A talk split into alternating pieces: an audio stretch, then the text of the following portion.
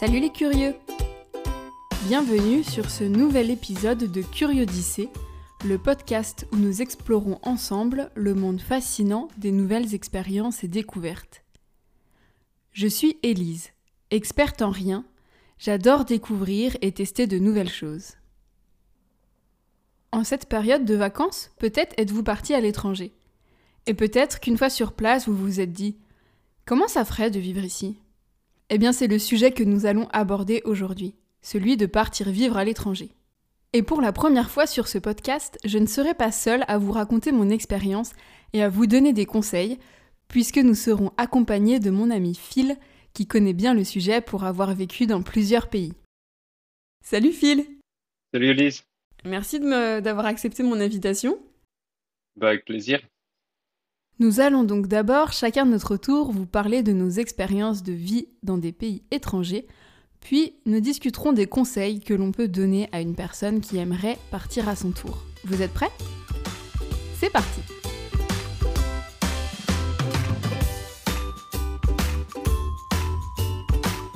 Commençons avec ma propre expérience. J'ai toujours aimé voyager. Aussi, quand j'ai fait mes études et que j'ai eu la possibilité de partir en Erasmus, j'ai sauté sur l'occasion. Je suis donc partie six mois à Alicante, en Espagne, pour suivre mes études de tourisme. C'était une expérience très enrichissante puisque c'était la première fois que je partais vivre à l'étranger pour quelques mois. J'étais en colocation avec deux Anglaises, une Allemande et un Espagnol dans une maison avec une piscine dans le jardin, et c'était vraiment un cadre idéal pour vivre cette aventure. Comme je pouvais choisir les cours que je voulais à la fac, je me suis arrangée pour avoir tous mes cours réunis sur trois jours et profiter de longs week-ends pour aller à la plage et découvrir la vie étudiante.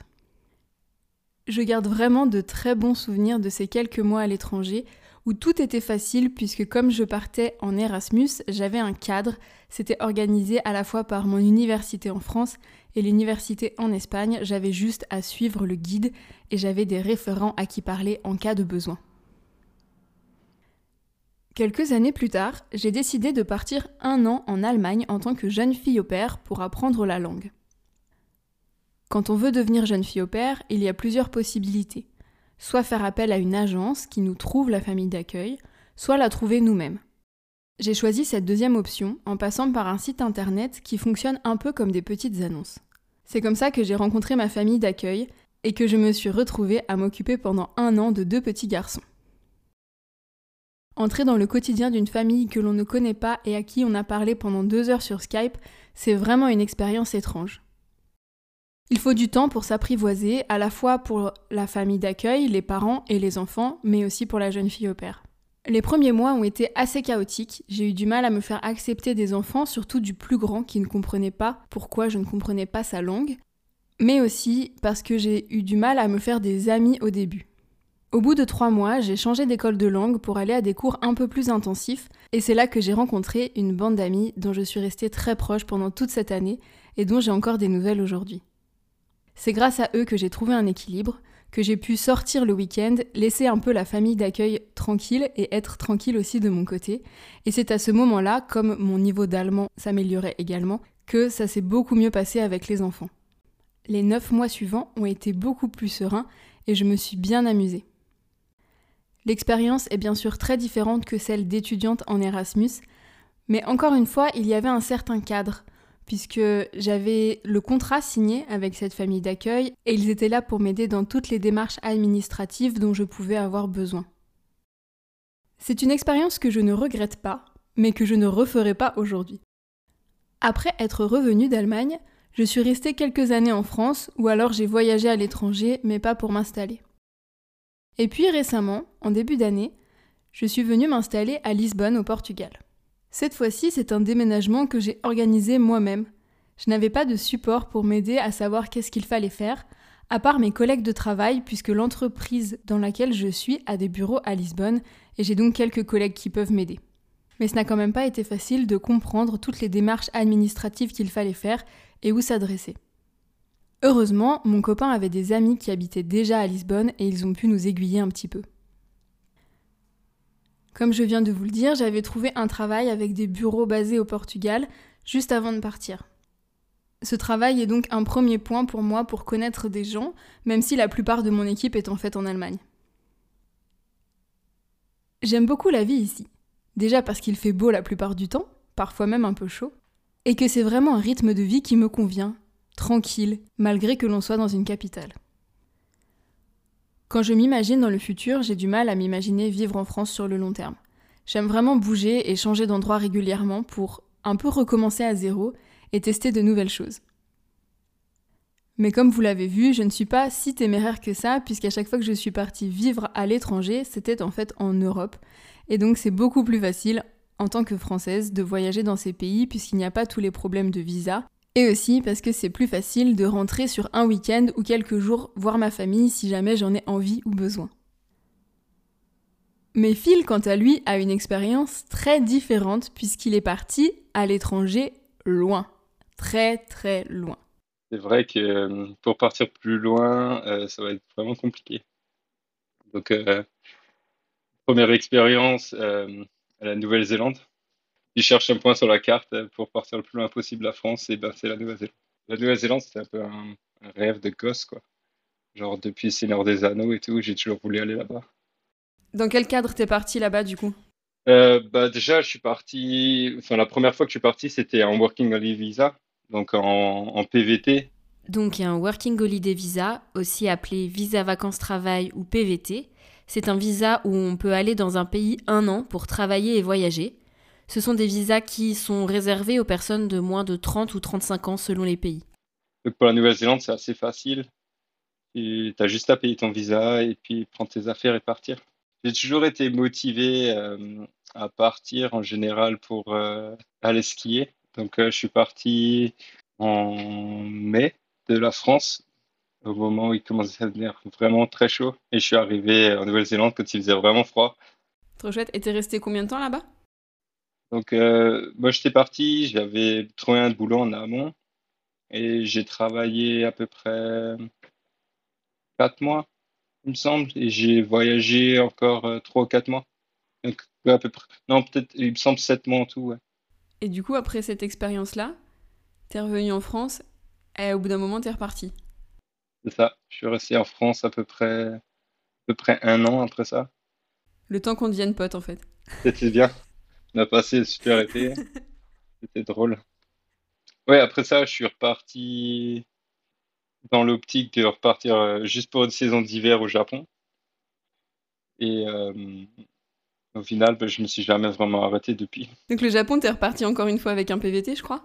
C'est ça, ouais. Le PVT pour le Japon, c'est quand même vachement plus compliqué. Il faut que tu ailles euh, à l'ambassade plusieurs fois, il faut que tu aies tous tes papiers. Bon conseil pour commencer, vas-y avec ton passeport, parce que la première fois que j'y suis allé, moi j'y suis allé avec les mains dans les poches. J'ai oublié d'emmener mon passeport. Donc ouais, ils m'ont vu plusieurs fois. Heureusement, euh, j'ai la chance euh, d'habiter près de Strasbourg et il y a une ambassade du Japon à Strasbourg. savoir qu'il y en a, il me semble que, que 4 ou 5 en France. donc euh, si tu habites à Rennes, le plus près c'est Paris quoi. Ouais, le Japon, bah, Paris encore une fois pour le ski. Sans doute une des plus belles neiges au monde. Beaucoup de ski, énormément de travail aussi. C'était sympa. Encore une fois, j'ai trouvé un boulot en amont. Encore une fois, je suis parti à peu près 7-8 mois j'ai dû bosser la moitié du temps. J'en ai profité pour voyager en Asie, ça c'était sympa. Et du coup, après le Japon, t'es pas revenu en France en fait? Enfin, t'es peut-être revenu en vacances, mais après t'es reparti.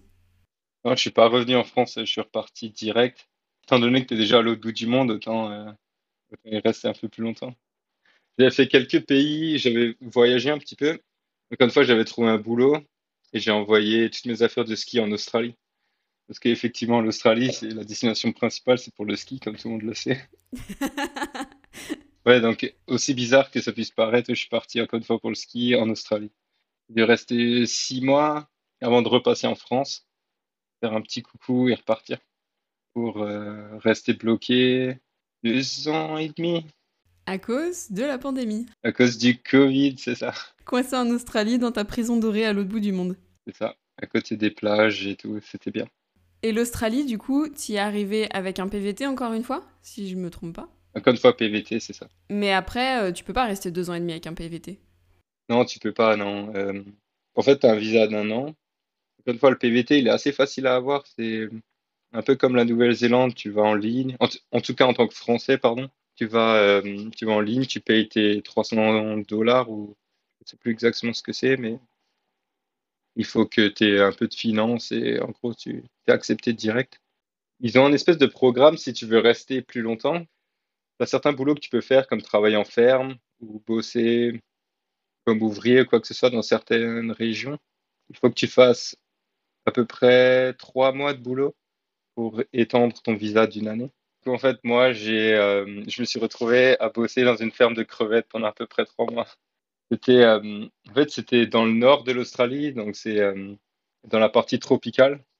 Il faisait super chaud, c'était en été. Et je bossais sans doute là où on avait la meilleure clim de, toute la ville. Effectivement, quand tu bosses dans un frigo à 6 degrés, alors qu'à l'extérieur, il en fait 40, c'est un peu bizarre. Choc thermique quand tu sors du travail.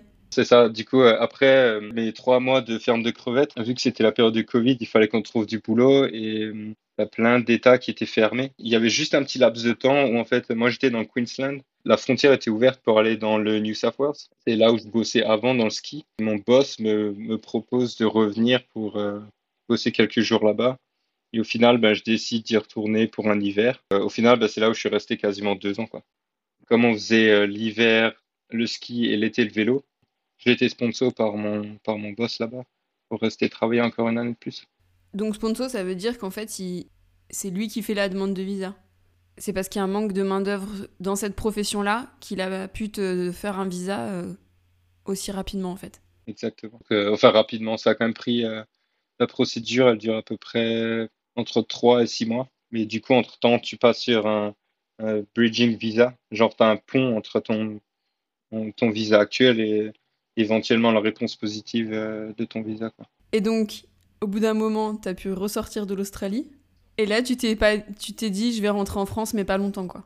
C'est ça. Je suis repassé en France, mais j'avais déjà prévu mon coup. J'avais déjà aligné euh, un job euh, au Canada, donc là où je me trouve en ce moment. Voilà, Vancouver depuis six mois maintenant. Je je sais pas exactement pour combien de temps, mais on verra. Et donc là encore, là cette fois c'était un PVT aussi? Encore PVT, c'est ça, ouais. Toujours PVT. Canada aussi pareil, c'est pas trop compliqué, mais c'est un petit, c'est un peu à la chance. Parce qu'en fait, c'est une loterie. Tu mets ton, tu mets ton nom euh, dans la grosse boule dorée et il te tire au sort. T'as de la chance, tu peux partir. Raconte-nous un peu ton expérience au Canada pour l'instant. Et eh ben pour l'instant, euh, écoute, ma foi, ça avait l'air d'être sympa. tout le monde pense qu'au Canada, il fait super froid. Il y a de la neige qui fait moins 40 partout. Vancouver, c'est un peu, euh, c'est assez isolé, donc euh, il fait pas si froid, mais en hiver il pleut quand même beaucoup. Donc euh, les températures sont assez clémentes, mais bon, faut, faut être ok avec la pluie quoi. Le printemps, l'été, c'est vraiment super. Il y a pas mal de nature, mais euh, ça serait bien de pouvoir bouger un peu plus. On va dire qu'en ce moment, tu es un petit peu handicapé de la jambe suite à un petit accident et que du coup, tu peux pas profiter au maximum. Ouais, c'est ça. Du coup, euh, encore quelques semaines de convalescence, mais ça devrait aller bientôt.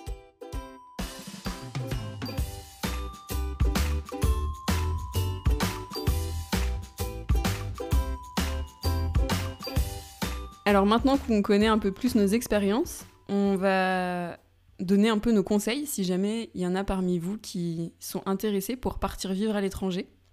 Alors euh, Phil, tu dirais quoi toi par rapport au choix du pays s'il y avait des, un conseil à donner?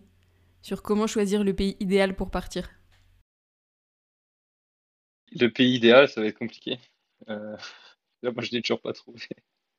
Euh, je pense que déjà, connaître tes motivations, selon ce que tu aimes. Enfin, moi, je pense que vous l'avez déjà compris. Euh, ce que j'aimais bien, c'est la montagne et aller skier. Ma motivation principale, c'était euh, skier dans d'autres montagnes. Oui, bah, par exemple, déjà, savoir ce que tu veux faire, puis aussi la langue. Il n'y pas forcément de barrière, mais bon, c'est quand même bien de, savoir parler notre langue. Je confirme. Après, au niveau du choix du pays, il y a aussi. Euh, je, me place par rapport à ma propre, ma propre expérience, mais il y a aussi le fait de choisir en fonction de si tu comptes rentrer régulièrement en France pour voir tes amis et ta famille, par exemple. Moi, c'est pour ça que j'ai toujours été basée en Europe. Quand je suis partie euh, à l'étranger plus loin, c'était surtout pour des périodes plus courtes ça peut aussi rentrer en compte et aussi le fait de partir en Europe, il n'y a pas besoin de visa quand on est français.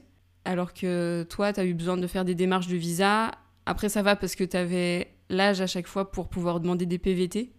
Mais si tu as plus de 35 ans, c'est plus difficile, je pense, pour avoir des visas pour partir euh, à l'étranger. Il faut déjà avoir un travail et demander des visas un peu plus spécifiques. Donc ça peut aussi rentrer en compte, en plus de tes motivations personnelles, le côté un peu euh, administratif et euh, organisation pour si tu veux rentrer. Est-ce que tu as un autre conseil à donner par rapport au choix du pays? Choisir là où il y a la bonne neige, là où il y a la bonne bouffe C'est sûr que quand tu, quand tu pars de, de, France et que tu vas dans un pays anglophone, euh, très souvent, euh, la nourriture est quand même, c'est pas qu'elle est pas bonne, mais on n'est pas tout à fait au même. Moi, je fais pas exactement les mêmes choses. À moins que tu aimes bien manger des burgers et des saucisses, quoi. Eh bien, partons là-dessus d'ailleurs, sur les, les différences culturelles, notamment la nourriture. Est-ce qu'il y a des conseils que tu peux donner aux gens qui veulent partir? Emmener du fromage. Faites-vous livrer du fromage? Non, euh, c'est sûr que les différences culturelles au niveau de la nourriture, ça peut être compliqué. Je pense que le mieux, c'est de pas rester fixé sur ce que, ce que tu manges en France, et plutôt essayer de t'ouvrir à ce qu'il y a localement. rien que pour des raisons de coût? Oui, exactement. Pas euh, acheter du fromage toutes les semaines et du pain, c'est compliqué. Après, je sais qu'en en Asie, par exemple, c'est beaucoup plus facile de manger, euh, enfin pour moi, de manger la cuisine locale parce que déjà, c'est, en général, c'est assez sain et puis surtout, c'est bon, quoi. Donc, euh, au Japon, j'avais pas de problème. Par contre, c'est vrai que Nouvelle-Zélande, Australie ou Canada, la nourriture, c'est. En général, tu manges pas vraiment local, tu manges plutôt cuisine du monde, quoi. Moi, de mon côté, par rapport à la, aux différences culturelles, je dirais que c'est pas parce qu'on part loin qu'on peut être euh, choqué culturellement, on va dire. Moi, en étant partie en Espagne, en Allemagne et au Portugal, il y a des choses dont je me rends compte qui sont vachement différentes. Alors qu'on se dit qu'on est tous copains, on est tous voisins, mais en fait, euh, il y a quand même des différences entre nous. Par exemple, on en parlait avec un ami euh, vénézuélien qui habite ici euh, à Lisbonne, le racisme ordinaire est vachement plus présent à Lisbonne et vachement plus décomplexé. Les gens font plus facilement des réflexions pour demander d'où tu viens et pourquoi tu es là.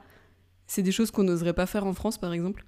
En Allemagne, c'était aussi très différent, surtout que j'étais à Hambourg, donc c'était dans le nord, et il y a vraiment une, une vibe des villes euh, d'Europe du Nord qui, qui se dégage et qui est différente de Paris ou des autres grandes villes en France. Donc il n'y a pas besoin d'aller à l'autre bout du monde comme Phil pour vivre des différences culturelles et des fois ça peut être un peu surprenant. Ça dépend des villes. Par exemple, euh, à Tokyo, il y a tellement de monde, mais euh, en tant que blanc européen, euh, tu ressors un peu du lot. Je sais que j'ai plusieurs fois des gens qui m'interpellent dans la rue pour demander à prendre des photos avec moi. Ça, c'est parce que t'es roux. Ouais, c'est ça. parce que du coup, tu as la peau blanche et puis du coup, roux en plus, euh, ils en voient pas tous les jours. Du coup, tu as un peu l'impression de passer pour une tête de foire. Mais c'est assez c'est mignon. Quoi. Je pense que ça dépend aussi des villes parce que par exemple, Vancouver, c'est hyper éclectique. Il y a, genre énormément de cultures différentes. Et c'est vraiment super bien parce que, étant donné que tout le monde est différent, vraiment tout le monde est différent, tu as l'impression que ben, personne est différent. Quoi. Ça, c'est vraiment cool. Un autre sujet sur lequel moi j'ai un peu galéré et où je galère toujours aujourd'hui, c'est de rencontrer du monde quand on part vivre à l'étranger. Est-ce que tu as des petits conseils à donner? C'est pas forcément toujours facile. Euh, c'est vrai que ça dépend euh, où tu pars. je sais que les premières fois où je suis parti, j'étais quand même plus jeune. Quand je suis arrivé dans le pays, je suis arrivé dans, en général dans des euh, auberges de jeunesse. Donc, tu as un peu tout le monde qui est tu es dans une grande ville, un peu tout le monde est dans, la même, euh, dans le même état d'esprit que toi, rencontrer des gens et tout. Ça m'a fait pareil en Erasmus, ouais. Donc, euh, au début, c'était pas si compliqué. Juste euh, essayer de t'ouvrir aux gens et, et, parler un peu autour de toi. mais par exemple, depuis que je suis arrivé à Vancouver, j'ai découvert une application qui s'appelle Bumble BFF. C'est un peu Tinder, mais pour rencontrer des potes, quoi. Et ça marche? Bah, Je dirais que ça marche, ouais. Enfin, c'est un peu bizarre de, de, euh, swiper euh, gauche et droite pour euh, rencontrer des potes. Au final, ça, peut valoir le coup. En disant que je me suis fait un bon pote, ça fait maintenant quelques, quelques mois qu'on s'est rencontrés. crois que la première fois que tu vas un date avec, avec ton pote, c'est un peu bizarre. Mais ouais, au final, une fois que la gêne est passée, ça va bien. Ça, fait, des belles rencontres. Après, aussi, un truc, si tu as des passions, comme par exemple, moi, j'aime beaucoup faire du vélo. J'ai l'impression que si tu vas régulièrement, par exemple, j'habite à côté de la montagne et je veux faire du vélo, du coup, tu recroises les mêmes gens et n'hésite pas à engager la conversation. les gens, ils sont, ils sont là pour la même chose que toi. Un peu d'interaction avec quelqu'un, en général, ça fait jamais trop de mal.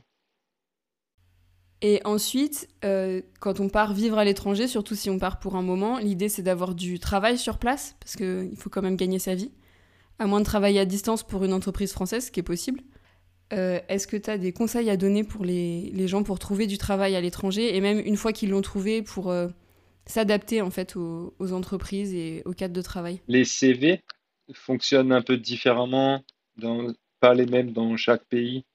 C'est peut-être une bonne idée de regarder en amont la façon dont un CV s'est rédigé dans tel ou tel pays. Dans... Il y a des pays euh, qui vont te demander une photo, tu en as qui surtout pas de photo. Euh, certains pays, il faut qu'il y ait tout qui rentre sur une page, ou, d'autres où tu peux faire deux, trois. Moi, en fait, quasiment à chaque fois que je suis parti, j'avais trouvé un boulot en amont.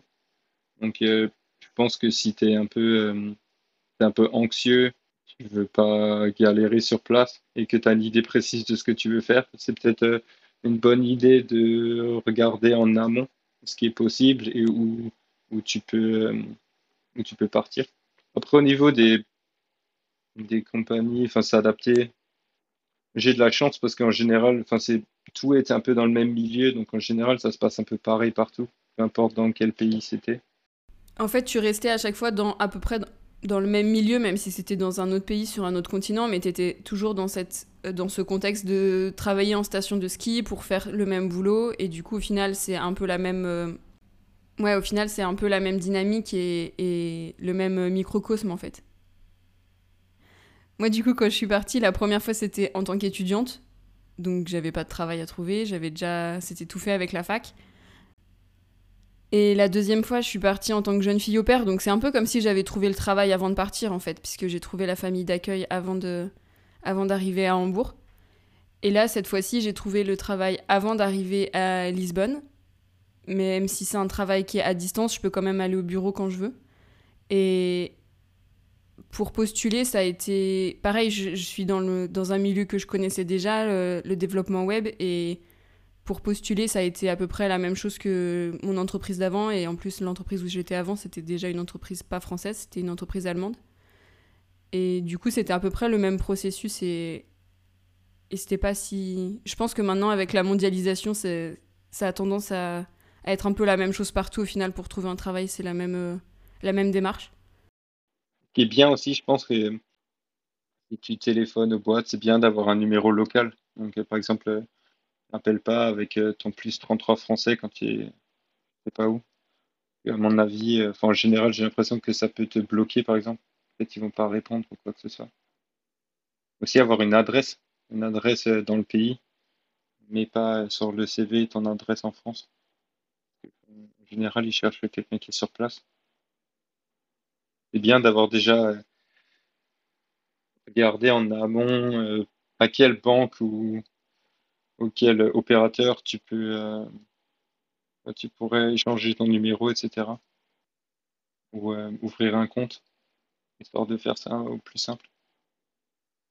Enfin, comment c'était pour toi du coup au Portugal, mais euh, du coup en Australie, en Nouvelle-Zélande, tu recevais ton numéro fiscal, il me semble, par la banque? Ouais, bah moi c'est sûr que avec le Portugal, j'ai toujours pas de compte bancaire portugais, faut que je le fasse d'ailleurs mais j'arrive à vivre sans. Euh, parce que c'est basé en Europe, donc c'est la même monnaie, donc ça leur pose pas de problème de me payer sur un compte euh, étranger. Le plus dur pour moi, ça a été de comprendre les démarches qu'il fallait faire pour avoir ce numéro fiscal, justement. Euh, il a fallu qu'on aille dans plusieurs bureaux et à chaque fois on avait une réponse différente et il a fallu qu'on fasse des bureaux jusqu'à ce qu'il y en ait un qui nous dise bah, je vous le fais, vous l'avez dans 5 minutes. Donc ça a demandé un peu de persévérance.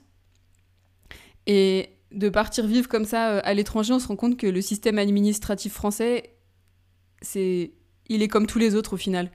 Enfin, en tout cas, de mon expérience, il n'y en a pas un pour rattraper l'autre et c'est toujours compliqué et on, essaye toujours, on a toujours l'impression qu'ils essayent de faire au plus compliqué pour que tu comprennes le moins possible. C'est vrai qu'en général, tu retrouves quand même euh, les administrations, euh, peu importe dans quel pays tu vas, c'est toujours un peu la même histoire. Mais au Japon, c'était, ils sont vachement plus carrés quand même. Mais euh, effectivement, j'avais eu beaucoup de chance parce que mon employeur, du coup, euh, lui, il était écossais, mais euh, il habitait au Japon depuis des années déjà. Du coup, il, m'avait aidé à faire toutes les démarches pour avoir une traduction, pour avoir ton permis euh, traduit en japonais, puis aller à la préfecture pour faire ton numéro de sécurité sociale, et. Numéro fiscal et tout. Ça, c'est un autre conseil qu'on peut donner peut-être aussi, c'est bien si vous avez un référent dans le pays qui connaît, pas forcément qui est du pays, mais qui, même c'est mieux s'il est étranger et qui s'est installé avant vous, et qui connaît les démarches qu'il y a à faire et qui peut vous aider. Nous, on a deux amis euh, de mon copain qui sont ici, qui, nous ont aidés, qui nous ont donné quelques astuces. Quand on part comme ça euh, en PVT ou juste pour partir en Europe, euh, on n'a personne, euh, on n'a pas un, guide quand on arrive dans le pays, on n'a pas un petit livret avec les instructions. euh, voilà, vous devez faire ça, ça, ça. Oui, et donc c'est bien si vous avez un quelqu'un pour vous aider et pour être référent sur place. C'est ça, si tu, déjà, si tu connais deux, trois personnes qui sont dans le pays ou qui étaient dans le pays, n'hésite pas à, à poser des questions, même si parfois ça paraît stupide. Chaque info est bonne à prendre, je dirais. Même euh, les groupes Facebook ou euh, sur Internet, aller sur les blogs, regarder, il y a toujours quelqu'un qui était déjà passé par là avant toi. Et euh, il peut donner de bons conseils, ou pas forcément toujours bons, mais des conseils. C'est comme tout, il faut recouper les sources et vérifier que les conseils sont à jour aussi, puisque ça évolue euh, rapidement par rapport aux démarches administratives, par exemple. Mais oui, c'est vrai qu'il y a des tonnes de données en ligne. Et si tu avais un dernier conseil à donner aux gens qui veulent partir à l'étranger, ce serait quoi? Surtout, n'hésitez pas. Euh, faut pas, faut pas se dire euh, que tu peux pas le faire, que euh, faut pas penser que ah bah, c'est facile pour euh, pour les autres, c'est pas facile. Mais euh, ça veut pas dire que ce sera pas bien. Il faut essayer. Il y aura toujours de bonnes et de moins bonnes expériences, mais dans l'ensemble, même si même si tu reviens, ce sera jamais un échec, vraiment. Très bon conseil, je valide. Partez les gars. Le monde, il est grand et euh, euh, même si la France, elle est très belle, il y a quand même beaucoup, beaucoup de destinations et de cultures euh, à voir qui sont quand même incroyables.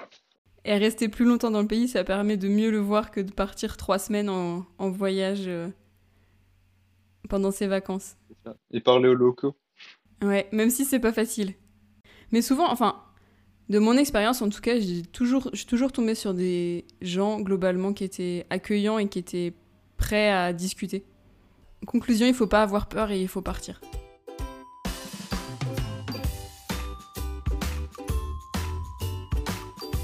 Super, et ben merci beaucoup Phil Ben, merci à toi, de nous avoir partagé tes expériences. avec grand plaisir. Et voilà les curieux. J'espère que cet épisode un peu spécial vous aura plu et qu'il vous aura donné le petit coup de pouce nécessaire si vous pensiez déjà à partir vivre hors de la France. N'hésitez pas à donner votre avis sur le sujet, mais aussi sur le format d'épisode avec un invité. Je suis désolée pour la qualité un peu changeante du son de fil, les aléas d'enregistrer à distance. Si cet épisode vous a plu, je serais ravie que vous le partagiez autour de vous et que vous vous abonniez au podcast. Je vous attends sur les pages Instagram et Facebook Curiodyssée pour discuter avec vous et si vous voulez aller plus loin sur les sujets des épisodes, je vous invite à lire les articles du nouveau blog sur blog.curiodyssée.com. N'oubliez pas de tester de nouvelles choses. À bientôt les curieux!